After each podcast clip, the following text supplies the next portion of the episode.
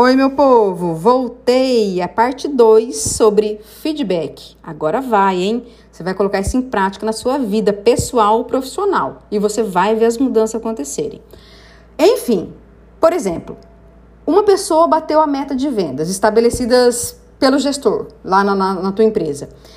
E ele foi elogiado por um cliente. Cara, pensa comigo, esse colaborador não merece saber isso? Como que você aborda um feedback desse? Parabéns, você bateu sua meta do mês e foi elogiado pelo cliente X, porque você foi atencioso na sua ligação. Continue assim, isso é específico. Não espera passar uma semana ou um mês, vai lá e fala, elogia a pessoa.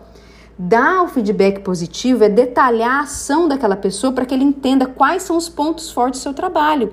Então você elogia e diz aonde foi que ele acertou. Então, por mais que seja uma atitude simples, teve um impacto positivo. Elogie. E é igualmente importante ser específico, não seja superficial. Então, parabéns, Diana! O seu desempenho na reunião foi excelente. Por quê?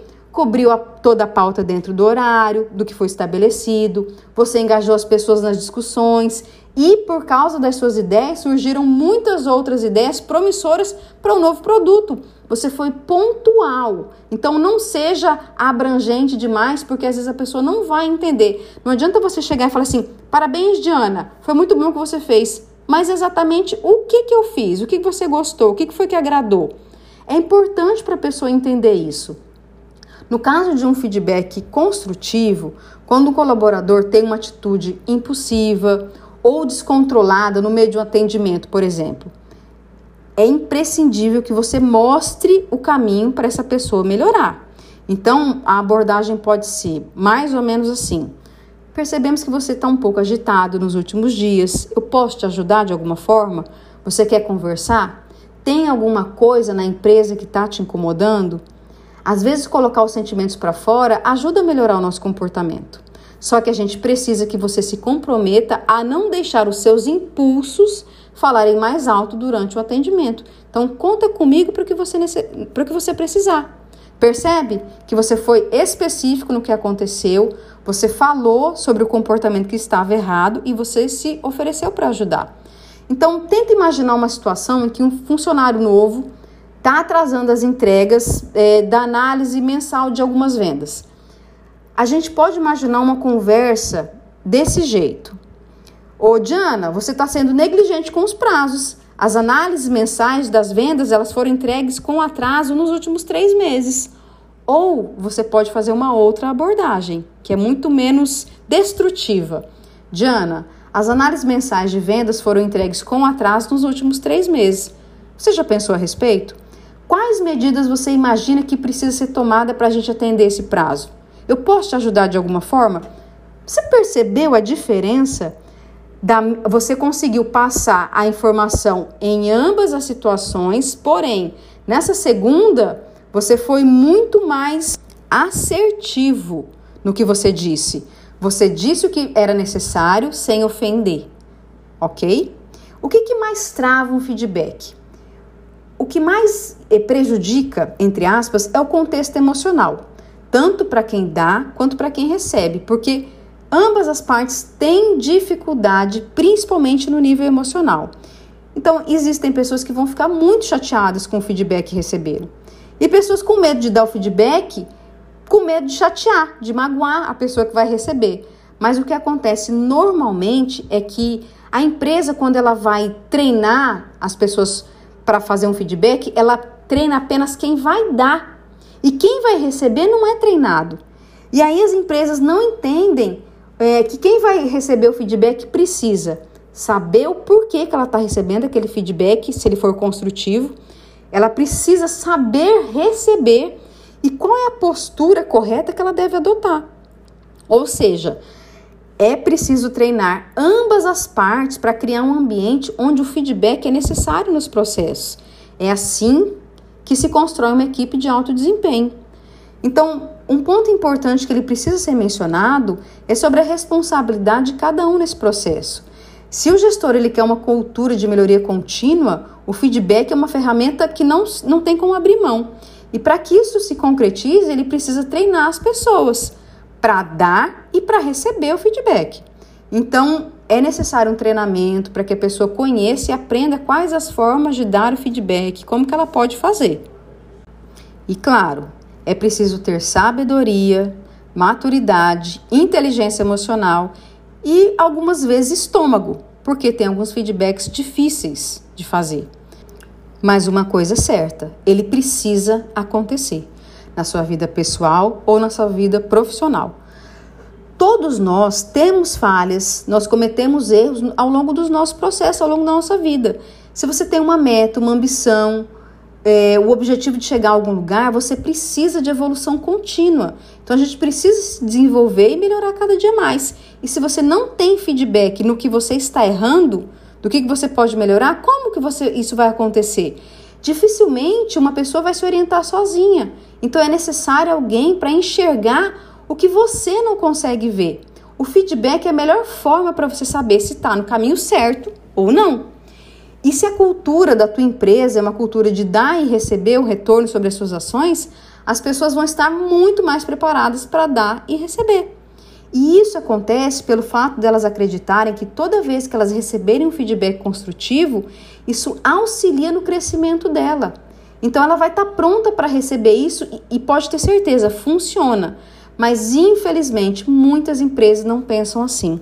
Eu costumo falar é, que o feedback muitas vezes ele pode, pode ser visto como um presente, porque se o seu gestor ele está vendo que você está fazendo cagada e ele não fala nada, deixa, deixa. O que, que essa pessoa está pensando de você? Ela não está se preocupando com você, com seu bem-estar, se você vai se desenvolver, se você vai continuar na empresa. Agora, se uma pessoa senta, conversa com você, pontua o que está errado, independente se é na empresa, se é alguém da sua família, é porque ela quer que você melhore. O feedback é uma oportunidade que nós damos para outra pessoa melhorar. Grava isso para a sua vida. Qual é a melhor forma de dar feedback? Existem várias formas, tá? Então eu não vou trazer uma cartilhinha aqui para treinar. Não, como eu falei, é uma conversa. Tem uma que é muito conhecida, que particularmente eu não acredito muito, que é o modelo sanduíche. Porque ele cria pessoas reativas ao feedback, né? O sanduíche é aquele que você faz em três partes: elogia, faz o comentário negativo e depois elogia. Então, o gestor ele começa fazendo elogio pessoal, profissional e desenvolve a conversa, né, falando o que, que a outra pessoa precisa melhor, melhorar e fecha com um elogio, um incentivo. Só que eu acho que esse modelo ele pode ser efetivo até nas primeiras vezes, mas com o passar do tempo, a outra pessoa já fica desconfiado. E quando ela ouvir um elogio, ela já vai ficar desconfiada. Opa! Né? É, como, é igual a minha filha faz comigo. Toda vez que ela me chama de mamãezinha linda, eu já sei que lá vem uma bomba aí. Brincadeiras à parte, essa outra pessoa ela pode sentir da mesma forma. Veja bem, se alguém te der um feedback negativo, é normal você se sentir chateado e algumas vezes até revoltado, porque você pode não concordar, mas use essa informação para o seu crescimento pessoal. Muitas vezes a gente está no automático e não percebe os detalhes que passam despercebidos por nós, porque a gente está tão acostumado a fazer sempre daquela forma e não para para ver que às vezes você está sendo grosso, que você está sendo rude, que você não está prestando atenção em detalhes. E a, o fato da outra pessoa parar e, e conversar com você, veja bem, se coloque no lugar dela também. Ela está se colocando em uma situação delicada com você. Entende? Por mais que você não concorde, agradeça essa outra pessoa e diga que vai refletir a respeito do que ela falou. E por mais que eu tenha dito que não existe uma receita, se mesmo assim você sente que ainda precisa de um roteirinho, eu vou trazer algumas dicas para você colocar em prática o quanto antes, tá? Então, veja bem, a partir do momento que você começar a praticar isso na empresa, com seus colegas de trabalho, na família, com seus parentes, na faculdade, com amigos, as coisas ao seu redor elas vão mudar. Existe uma, mas cuidado, tá? Escuta com muita atenção. Existe uma linha tênue entre sinceridade e grosseria. Não é para você virar uma metralhadora de crítica. Isso não ajuda em nada, vai afastar as pessoas e não vai trazer resultado positivo algum para sua vida. Use a sua maturidade, a sua inteligência emocional para aprender a fazer isso, né, dar o feedback da forma correta, sem ofender, sem julgar. O feedback é uma conversa, você e a pessoa. Uma conversa transparente, onde você simplesmente pode elogiar um comportamento que trouxe um ótimo resultado e também corrigir algo que precisa melhorar. E isso vale para sua vida profissional e pessoal. Mas vamos às dicotinhas. Dicas, tá, gente? A receita do feedback. Primeira coisa, observa. Para avaliar, você precisa entender, conhecer as pessoas ao seu redor, o comportamento delas, o resultado de cada pessoa. Então, estabelece um tempo, um prazo para manter a pessoa informada sobre o desempenho dela. Porque além do feedback formal, ajuda a consolidar a visão sobre ela. Descreva o fato. Se você quiser salvar, como eu falei antes, né, no Word, por exemplo, coloca lá, relata os fatos, fatos e não suposições, porque isso vai ajudar a outra pessoa a entender o que, que ela errou e o que, que ela acertou. A ideia é dar referências a quem está te ouvindo. Cuidado com seu tom de voz. Positivo ou negativo, a palavra ela ganha força conforme o tom que você usar. Então, use uma linguagem e tom tranquilas, porque isso vai ajudar a outra pessoa a entender a mensagem. Você precisa construir empatia com as pessoas no decorrer do tempo. Isso é importante em momentos críticos. Seja muito claro. Quando você disser algo, principalmente negativos, não fique dando voltinhas e enchendo linguiça. Vá direto ao ponto. Mas sempre com argumentos baseados, de preferência, em fatos e números. Deixe claro o objetivo que vocês precisam alcançar e o que você espera da outra pessoa.